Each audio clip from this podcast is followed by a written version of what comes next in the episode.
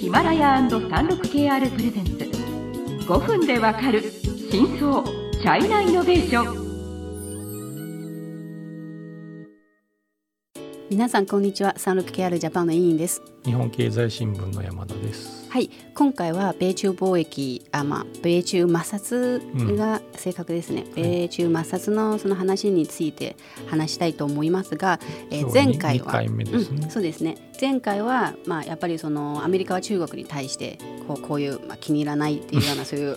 ことがあってて、はいそね、その中の一つとしては中国製造2025っていう、はいキーワードが出ておりましたので、はいはい、じゃ具体的にこの中国製造2025っていうのを何を指しているのか、はい、アメリカはこれに対して、うん、うん、何がダメなのかっていうのを、えーと、もうちょっと説明していきたいと思います。はい、はい、先生お願いします。中国製造2025っていうのは、え簡単にあこちらから説明しますね。はいはい、それはやっぱ2015年の時、はい、えーとまあ、習近平えーまあ、中国政府が、まあ、発表した、まあ、政策、指導政策みたいな感じのものですね。つまり次世代情報とか、新エネルギー車とか、まあ、そういう10個の重点分野として、まあ、もうちょっとこう産業の高度化を目指すっていうような政策ですね。はい。えーとまあ、長期戦略としてはやっぱりその2050年の時、うんうん、中国のこの産業を世界のトップレベルに持っていきたいっていうような話ですよね。そうですね。ざっくり言うとそんな感じ。うん、どちらかというと今そう中国は多分前はこう世界の製造まあ工場ですよね。っていうような感じで、まあ、まあ組み立て工場といった方がいいのかな、はい、うん、もうちょっとこう付加価値を高めたいっていうところでこの政策を出したということですよね。歴史的まあ歴史ちょっと大げさですけど時代背景で言うと2000 2015年私北京にいたんでよく分かりますがあのいわゆるニューノーマル、新新状態と言われるそのもうあの高度成長の時代は終わって中高速成長になりますっていうことをあ中国のまあ習近平指導部が、あの強く言い始めた時期、うん、まあ当たり前です。あれだけ経済が高度化すればそんな毎年 7%8% なんて成長できる方がおかしいんで、はい、あのもっと経済成長のその数字だけじゃなくて質を求めなきゃダメですと、はい、いうことが、まあ、当時の問題意識としてあってそのここの番組でも以前あの議論したあの創業を促すようなえー、っとなん大え？大众创新万众创、はいまあ、つまりその大众創新万众創業大衆によるあのイノベーション、イノベーションと万人によるイノ、うん、創業ですね。はい、でまあそれはいわばその小さい企業スタートアップ企業をたくさん作ってえー、経済の質を上げようっていうことだったわけですけど。まあそれは正直一中国人から見ればごく合理的な政策ですし、うんすね、次の成長ステップまあそうなるだろうっていう話なのに。製造2025はどちらかというと大企業、うんはい、国有企業とかも含めた大企業があの組み立て産業じゃなくてもっと付加価値の高い産業を目指しましょうよということで十分野重点分野を作って出したっていうハイテク産業の、うん、まあ、新工作ですね。うん。36KR ジャパンのサービスコネクトは最先端の中国のイノベーションやテクノロジー企業情報を提供しています。中国での事業やパートナー企業の探索などヒントになる情報が満載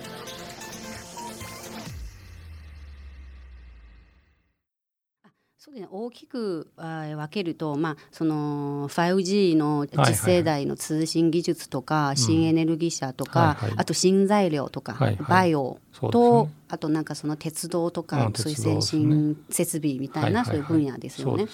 でこれはもう極めて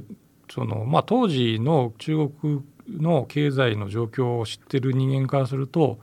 極めて合理的なそうですね、まあ、何が何がいけないですかっていうのは。べきだし、うん、当時、まあ、今もそう思ってますけどこれ中国政府は、まあ、あの全部を国産でやろうなんて全く思ってないんでで例えばですねその工作機械ロボットっていうのは、うん、その重点分野に入ってるわけですけど、はい、はっきり言えば日本が世界で一番強い分野と言ってもいい。はい。でそういうところだったら日本がある程度協力することもできる、まあ、他だとですね、えっとまあ、自動車省エネ自動車のところはい、あとあるとするならば、えっと、新素材うん、とかっていうのもそうですね。材料がやっぱり日本強いイメージありますね。でこれはむしろ私当時、えー記事に書いたりもしましたけど、まあ、そういうねその必ずしも中国だけでやろうと思ってるんじゃないからあの日本企業にとってもビジネスチャンスになる、まあ、なりますよっていうような趣旨で2015年、まあ、こういうのできたんだ、はい。まあまあいいんじゃない？っ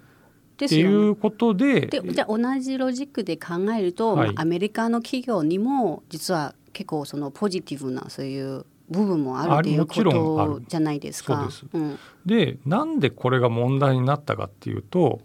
その10分野のうちですね、はい。アメリカは全く多分興味がないであろう例えば農業用資材とかもあるわけですよ。うんはい。でこの農業用資材っていうのは多分日本もあんま興味がないんですけどこれははい。単純に中国人口が14億人いるからあのちゃんと食料を生産しないと、はい。まあ、今農村がどんどんそのあの働き手が減っているので、はい。ちゃんと自分で生産し生産性を上げていかないとご飯食べれなくなりますってそういう理屈だと思うんです、うん。そんなのはまあまあ関係がなくて